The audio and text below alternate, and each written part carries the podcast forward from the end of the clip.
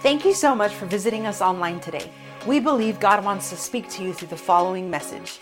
If you would like to connect with us or send us your prayer requests, visit us at kingsgatehobbs.com. We're going to start off in Romans chapter 3, verse 26. We're just going to read that and then we'll go into verse 27 is where we're offic- where we will officially begin. Chapter 3 verse 26. This is Paul writing and he says, "This was also demonstrate his righteousness in the present time so that he would be just and the justifier, the one who lives because of Jesus' faithfulness." So now Paul is discussing, he's writing to the Romans, and he's talking to them about justification and he's dropping bombs, right? He's letting them know you're justified not by your works, but by Christ. By faith, in other words. That's what he's saying. Not by your works, but by faith. That's how you're justified. So that's where we left off, and this is where we will, that's where Pastor Matt left off. This is where we will begin. Okay, so verse 27 says this Where then, you know what? Before I start there, you know, there's, there's a protocols here. I got to start my timer because I don't want to go over. Let's see. All right. Good to go. All right. So he says this Where then is boasting? This is verse 27. It is, ex- is it, it is excluded. So he asks the question after the, after the justification, after he tells them about how they will be justified by faith, he asks them a question. He says, Where then is boasting? Okay. There can be none, and he's making it a point. He says, It is excluded. He doesn't ask a question after that. He tells the Jews, Where is the boasting? Where is the boasting? Now, why is he asking them that? Why is he asking, Where is the boasting? Well, he's asking them that because the Jews were known for what? The law. They were known for the law. And what came with the law, right? The works of the law and they were known for trying to earn their way. It's like if I do this right and I do this right and I do this right and I do this right, I'm in I'm in a good place, right? How many of us do that today? Right? Now, I'll say this. Everybody in this room, I'm sure everybody has a concept of you don't get into heaven by your own merits and your own works, right? Because we're Christian and that's been drilled into us. And if you don't know that, we're going to drill that into you some more, okay? But generally speaking, before you were saved, I'm sure you had a thought, or I'm sure you said this at one point in your life. You said, Well, I just believe that if I do good in my life, I live a good life, then Jesus will hear me. God will hear me, and I'll enter into heaven. I'm sure you have said that at some point in your life before you were Christian, right? Well, that's a works based living. That's a works based religion. Is if I do well, if I do good enough, I can get in, right? But that's not how it is. And the world doesn't understand that. When I say the world, I mean everybody outside of this Bible that doesn't teach or preach or learn or have this faith, they think many times that they can get in on their own merits if they just are good enough, right? Well, I do good things. Like I said, I helped the guy the other day load something on his truck. I helped somebody that was broken down. I, you know, I give to the poor. I do all that stuff. Well, that's merit based if that's what you're using as the standard to get you into heaven. That's merit based. That's not faith based. And so Paul is dropping a bomb on the Jews because they were merit based. And he's saying, Where's the boasting then? If we're justified by faith, where's the boasting? And he says, It is excluded. He basically tells them, You can't boast. On a faith based religion, you cannot boast because you can't earn your way into heaven. You can do nothing about it to get yourself into that door. You're not good enough. Nothing you can do will be great enough. You, if you could understand the idea of the holiness of God and righteousness and, and the justice of God, you would realize immediately that there's no way in. Without, without Jesus Christ, there's no way in. We have to have faith. That, that reminds me of a book. I recommend the book to everybody I see. It's just it's just a great book. I think it's called The Holiness of God. It was by R.C. Sproul. I think it's the most powerful book, besides obviously the, the Bible, nothing compares to that. But in describing the holiness of God and, and getting you to understand what that means and where you are in regards to that, man, that's a powerful book. The Holiness of God by R.C. Sproul. You need to check that out. But nevertheless, um, so if you understand that, you'll understand you can't get into heaven like that. So Paul says, Where is the boasting then? It is excluded. So he drops the bomb. And then he says, By what principle? So now he's questioning them, right? He's saying, it, You can't boast about it. You can't earn it. And then he says, He's, he's anticipating and he says, By what principle? is it of works? So, is boasting excluded? If so, is it of works? No. And he says, No, but by the principle of faith. So he answers them. He, he perceives the objection, he answers the question, and then he answers them and says, Nope, it's not of works. Works don't allow you to boast, or you can't boast because of that, because it's not about works, it's about faith. It's the principle of faith. So he goes on. He says, For we consider that a person is declared righteous by faith apart from the works of the law. Now, what is righteousness? What is righteousness? Anybody know? We've said it a billion times in here. Being right with God, right? So basically, when we say being right with God, we're saying that we've been declared legally right. We are justified, so God doesn't see our sin. That's what it is, right? Because the Bible says that people are storing up wrath until the day of judgment, right? So without Christ, you have sin, and that sin is present. You can't get beyond that. That sin is present. Okay, so because of that, there's a consequence to that sin. Just like when the law was given, the law brought a consequence of your sin. In other words, hey, this is the standard, and now you don't meet that standard. Okay? So, because of that, we need Christ. We have to be with Christ in order to be declared righteous. So, when I accept Christ in my life for the first time ever, when I initially accept Christ and I start believing, and I say accept, it's, it's believing. When you start believing in Christ, when you do that, you're declared righteous. And it is not by your works, it is not by your merits. It's, be, it's by the simple fact that you believe in Christ. That's it. Your belief in Christ, because of that, you are covered. And now, when you go before the throne room of God, He does not see your sin. He sees that Jesus paid your price. That's what He sees. Okay? I always like this comparison. It's like you going before God, two of you, you and Jesus going before God, right? And on Judgment Day, God says, You lived Jesus' life. You can come in, basically. That's essentially the way he's looking at it. Not that you did, but I'm speaking metaphorically. It's as though you lived a perfect life when you didn't, because Jesus paid the price for you. He paid the price as though he lived your life right? That was what the cross was for, right? So imagine that. So it is not merit based at all. And so he's saying that he said it's apart from works. So that's what he means by righteous. We are declared righteous. In other words, I'm good to go. I can stand before God and I can enter into heaven because of what Jesus did. It's by faith in him, not by what I've done. So let's go on. He says this, and now he makes another objection. He says, or is it God, the God of the Jews only? Why does he say that? Or is it that God is the God of the Jews only? So now he's anticipating again what they're going to say. And he's actually not only doing that, but he's solving a problem. You know how when you have an argument with somebody and you anticipate what they're going to say, you know what they're going to say, and you're like, okay, I got an answer for that. We've probably all that, especially men, we're pretty good at that, right? We're like, okay, if he says that, I'd say this. If he says that, I'd say this, right? We, we do that a lot. Well, Paul is writing and he's saying, you know what? I need to throw bombs on them. I need to let them know what's going on. So he says this Is God the God of the Jews only? What if he were just the God of the Jews? Then you'd have the law, right? That's the point. The point is, is they were given the law. They were given the oracles of God. So if they were given that, right? What about everybody else? What about us? We're considered Gentiles. What about us? So that's why he says, or is God the God of the Jews? Is he only your God? Do I get to have my own God? Does everybody else get to have their own God?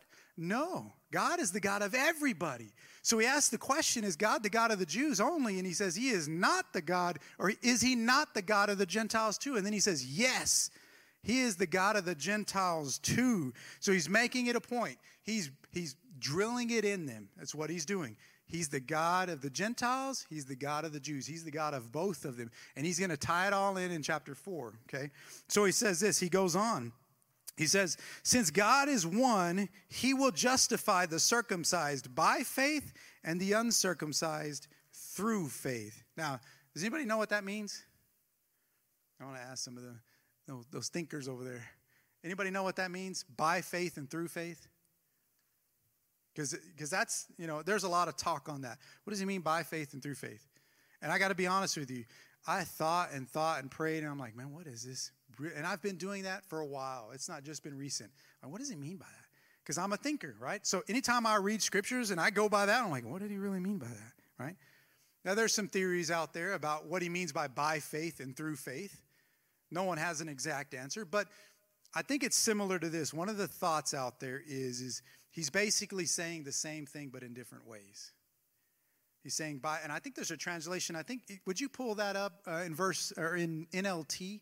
I think that one says it that way, but there's there's a couple translations that basically say the same thing. Let's see if it says it on that one. For he was looking ahead, including them in what he would do in this present time. God did this to demonstrate his righteousness, for he himself is fair and just, and he makes sinners right in his sight when they believe in Jesus. Let's go on. Go to verse 29. Right there. After all, is God the God of the Jews only? Is he God of the God of the Gentiles? Of course he is. Then go further. There is only one God, and he makes people right with himself only by faith, whether they are Jews or Gentiles. So you see how you combine that? Because other translations are saying by faith and through faith, and they're basically saying the same thing that the Jews were saved by faith, the Gentiles are saved through faith. So it's like a, almost like a synonym. I'm just going to say it this way and I'm going to say it this way. Now that's one theory, okay? Another, and you can kind of think of that. Why? Because in Romans chapter 1, verse 17, what does he say? He says, faith to faith. Let's, let's turn to Romans 1 17 he says this in scripture. And so it's kind of using the same type of wording. This Good news tells us how God makes us right in His sight. This is accomplished from start to finish by faith. Would you give me that in NET? Because this is the other version.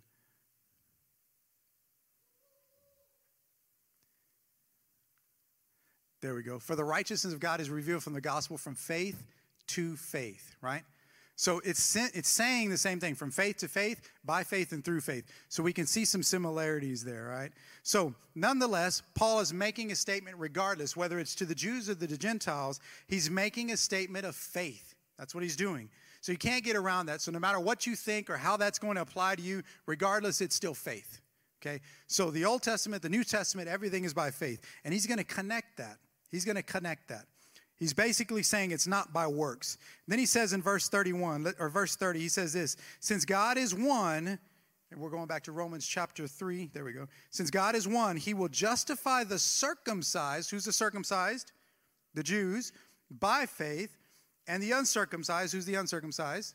The Gentiles, through faith. Do we then nullify the law through faith? And now he asks the other question, right? Because they're thinking, well, if it's by faith, then what do we have the law for? Right? So Paul is answering another objection. What do we have the law for then? What's the purpose of it? And he says, No, no, no, no, no, no. He says, No way. He says, Absolutely not. Instead, we uphold the law because we have faith. Now, how do we uphold the law and why do we uphold the law? It's simple. It's because if you believe, what does the Bible say? You know what? We'll turn to that chapter as well. Let's turn to Romans chapter 2, verse 13. We'll go to 15. Chapter 2, there we go. For it is not those who hear the law who are righteous before God, but those who do the law who are declared righteous. For whenever the Gentiles who do not have the law do by nature the things required by the law, these who do not have the law are a law to themselves. Go to 15. They show that the work of the law is written in their hearts, as their conscience bears witness and their, their conflicting thoughts accuse or else defend them. On the day when God will judge the secrets of human hearts according to the, my gospel through Christ Jesus. So we know that the law is written in our hearts. So if we believe, the idea is, is if I really believe, and this is where I always get to when it comes to the prayer, quote unquote, of salvation, just because you say something doesn't make it real to you in that sense, okay? And I've always said that, and I will continue to say that. Just because I say a, a, prayer of salvation doesn't mean I'm saved. It's not just a ritual or a sentence you just repeat. You actually have to believe it, right? There's a, that's why it says, if you believe in the Lord Jesus Christ, that he was that he, he died and rose again, you shall be saved, right? You have to believe in your heart. That has to take place. If you just read off something and say, we make this mistake, blah, blah, blah, blah, blah, blah, that doesn't make you saved. So it has to start in here. And if it starts in here, then I'm truly saved. And if I'm truly saved, what am I going to do? Am I going to treat him Lord like a Lord? Right? I'm going to treat him like my Lord. My Lord has standards. My Lord says I have to love people. My Lord commands me to do those things. My Lord says that I can't just hear the word, I actually have to do the word. So if I'm going to do those things, now I'm going to uphold the law. I'm going to do everything that I can, right? But here's the thing I'm empowered to do those things.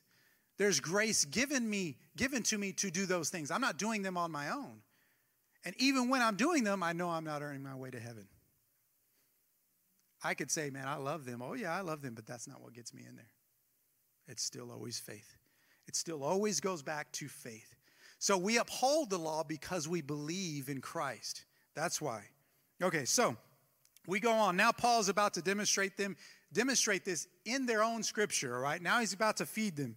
He says, What then shall we say that Abraham, our ancestor, according to the flesh, this is chapter 4, according to the flesh, has discovered regarding this matter? And now he's about to throw a big one on him, right? He says this He says, For if Abraham was declared righteous by works, he has something to boast about, but not before God. Not before God.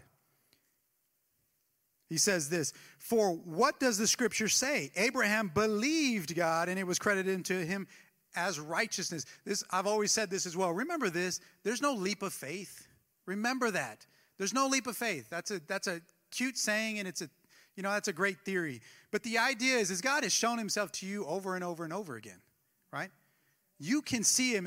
We we saw that in Romans chapter 1. We see that we see his invisible qualities. They're everywhere right? So when we say just take a leap of faith, that's not what Abraham did. Abraham reason, had reason to believe in God. God was showing himself to Abraham. So he says this Abraham believed God, and it was credited to him as righteousness. Now, the one who works, his pay is not credited due to the grace, but due to obligation. So when you work, you expect to be paid, right? You earned your paycheck, right? You earned it. Imagine if somebody just said, No, I'm not giving it to you. No, you earned it. But when you go to God, you don't demand to God, I get in there. I get into heaven. No, you don't. You didn't earn this. You didn't work for that. Right? So he says, Abraham believed and it was credited to him as righteousness. So he goes on, verse 5. But to the one who does not work, but believes in the one who declares the ungodly righteous, his faith is credited as righteousness. In other words, if I believe in Christ, the one who can make and declare you righteous, if I believe in him, that's what he's saying, right? So he's telling the Jews about Abraham. He's saying, hey, you, your forefathers, right? Because that's huge. This isn't just somebody he's picking out, he's picking out Abraham. They, what do they always talk about? Moses, Abraham, David, right? These are the pillars. These are the ones they're always talking about. And he picks Abraham and he says, hey, you think Abraham earned his way? And he says, uh-uh. And he quotes the scripture Abraham believed God. That was in the Old Testament, and it was credited to him as righteousness. So imagine that being a Jew hearing that. When all your life it was work based, and someone opens up the scripture to you and says, Look, he was saved by faith, he was declared righteous by faith. Imagine that. That, that just does something to me. Because you, you got to picture all your life. Imagine, let's put yourself in this predicament. You have the Bible. Imagine someone taught you wrong your entire life about something. Your entire life. They kept drilling it in you, drilling it in you. And one day you wake up and someone points out the truth and you see it. Imagine what that would do to you, right? So imagine what he's doing to the Jews when he quotes these scriptures. So he goes on. He says, Now to the one who, okay, let's go to verse 6. So even David himself, now he's going to bring up another one, right? David, that's a big one. He says, So even David himself speaks regarding the blessedness of the man to whom God credits righteousness apart from works. Then he quotes the scripture again. Blessed are those whose lawless deeds are forgiven and whose sins are covered. Blessed is the one against whom the Lord will never count sin. And he goes on and he says this. He questions them in verse 9 Is the blessedness then for the circumcision or also for the uncircumcision? Who is it for? Right? Is it just for you guys? Right? Because he goes back, he asked them already, he said, Is he the God of the Jews only? Or is he the God of the Gentiles too? But now he says, Is the blessing just for you or is it for everybody? Right? So he's, I mean, he's just putting them in a corner. He's being kind, he's being nice, but he is showing them, he is schooling them in the word. Right? And he goes on and he says, For we say faith was credited to Abraham as righteousness. How then was it credited to him? Was he circumcised at the time or not? Oh, now we get into the to the deeper things, right? He says, Hey, when he was justified, was he circumcised already? Because that was the big deal, right? Circumcision. He says, But was he circumcised at that time or not? And then he says, Nope, he was not circumcised. He was actually uncircumcised when he was declared righteous, right? And he received the sign of circumcision as a seal of righteousness. In other words, it's like saying, Here, you've been declared righteous. Here you go. This is what you're going to do, right? It's just a seal. That's not what made him righteous. What made him righteous is that he believed because he was uncircumcised when he believed. Okay, you get that? And he received the sign, let's go on to verse, yeah, verse 11, we'll stay there. And he received the sign of circumcision as a seal of righteousness that he had by faith while he was still uncircumcised, so that he would become, why? So that he would become the father of all those who believe, but have never been circumcised. Now, Paul breaks it down. and He says, hey, there was a plan to this whole thing, right? And the fact that Abraham believed while he was uncircumcised, the whole purpose was that was that he could become the father of everybody. So not just the Jews, but the Gentiles too. Everyone. That they could have the righteousness credited to them. God was thinking of you way back then. Way back then, right? And even before that. So he goes on, he says this. Verse 12, and he is also the father of the circumcised.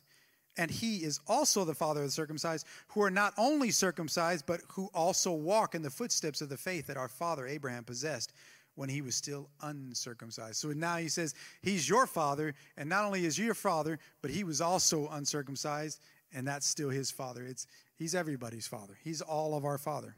Abraham, right? So he goes on. Verse 13, for the promise to Abraham or to his descendants that he would inherit the world was not fulfilled through the law, but through the righteousness that comes by faith. Faith is everything, right? So, how many of us believe, right? All of us believe, right? Well, this pertains to us. Paul is telling them about us, right? he's telling them that God is for everyone, not just them. For the promise to Abraham or to his descendants that he would inherit the world was not fulfilled through the law, but through the righteousness that comes by faith. Verse 14 For if they become heirs by the law, faith is empty and the promise is null, right? So if it's by the law, the promise isn't good for you because the promise was given before then. That's what makes the promise applicable to you, right? So Abraham believed before the law, the promise was given before the law, and all of that was so that we would be covered. Simple enough. Imagine a Jew hearing this. Even today, imagine that. For the law brings wrath, brings wrath. Because where there is no law, there is no trans. He says, For the law brings wrath, because where there is no law, there is no transgression either. So now Paul is getting to something else. He's saying, Hey, this thing is by faith. It's by faith. Why? Because if I try to follow the law, then I can never live up to it. My standard will never be there. I will always fall short. That's what he's saying. So, because I have faith, I don't have to live up to that on my own standards, on my own strength. I just got to believe in God. God empowers me to do what he needs me to do. Okay? So, going on, he says in verse 14, for if they become heirs by the, by the law, I'm going to read this again faith is empty and the promise is nullified. For the law brings wrath because where there is no law, there is no transgression either. For this reason, it is by faith, so that it may be by grace what the result that the promise may be certain to all the descendants, not only to those who are under the law, but also to those who have the faith of Abraham, who is the father of us all. So he's all of our father, right? As it is written, I have made you the father of many nations. And he goes back and he quotes the scripture again. So the point is, the point is, is when he talks in chapter 3 and he's saying it's not a work-based law, he's, he's saying we are justified by faith, justified by faith. And now he goes into why we are justified by faith and he gives the example of abraham. Now what's interesting is is james tackles another topic. I think y'all, y'all may some of you may have heard me uh, preach a while back and this was a different topic but it was a work it was about works right? So the um, james actually writes in the book of james he talks about a work-based thing right? And he says basically that your faith is made perfected by works. Therefore you're justified and you're saved by faith working together with your works, right? So he discusses a totally different topic, and many people will look at that and say, No, it's works, it's works, it's works. And he wasn't getting at that, right? What he was getting at is, is, and the reason why I want to point this out is because we're talking about faith, right? Many people just say they believe, but there's no change. There's no difference in them. And that's important. That's why that chapter, when James is talking about it, it's extremely important. They're dealing with two different subjects, two different types of people. One of them is a work based person, thinks they can get to heaven that way. The other one is, is all I have to do is have faith. I don't have to do nothing, right? So you have two different types of people. So that's what James is tackling, and Paul is tackling something else. Nevertheless, when someone has faith and they declare that Jesus is Lord, there should be a change. There should not be, we heard this term all the time, a carnal Christian. You shouldn't be a carnal Christian for 15 years. You shouldn't be. I would argue that you're not saved. Did you know that Paul wrote some of the scripture? Right? It had been three years, and he's writing to them, telling them that they're being carnal and that they need to change and that those sins will send them to hell, and so on and so forth, and so on and so forth. Right? He's making a distinction. He's saying you can't live that lifestyle and think that that's okay and that that's you're going to walk right into heaven because you have Christ. It doesn't work that way. So I always say this, it, it's not okay to be a carnal Christian, but hey, let's be real. When you become a Christian, when you first become a Christian, there's a lot of things that, that you got to get rid of, right? And it takes time. There's no doubt about it. You're not going to walk in one day and say, I've accepted Christ. Voila, I'm brand new and I'm holy completely, right? It doesn't happen that way. Things fall off. You start to work through things. All of a sudden, you don't want to do this. You don't want to do that. You want to uphold the standard that God has for you. You're empowered to do so. And that takes time. It does not take 15 years. It does not take 20 years. And I can prove that to you in Scripture. All you got to do is read the New Testament. Paul didn't write these letters 50 years after he went to go see them. He wrote them three years, four years, five years after he went to go see them. And he's hammering them about sin, right? So if you think you can be a carnal Christian and enter heaven like that, you can't. You can't. The scripture doesn't show that, right? So there has to be a change. True faith means there's a change. We're living for God. Okay? So you should be different. When we talk about we believe, Paul is making that a point. He's saying, hey, it's not a work based thing. Well, remember that. Remember that. Your life should be changed. And if it's not, maybe you're trying to earn your way by works. Just because you said a prayer doesn't mean anything if you don't believe. If you don't truly believe, it doesn't mean anything. Because countless of people have come in here and come in every other church and said a prayer, and they go right back out and they do the same thing right? So remember that we discussed here, and we're talking about Abraham, and James actually uses the same verse when he's talking in the book of James. It's powerful. And he talks about how Abraham was justified before the law, and he gives that illustration and then says there's works there, right? And what he meant was, and what they're getting at is this your faith, if you have genuine faith, you're not earning your way, but genuine faith produces evidence.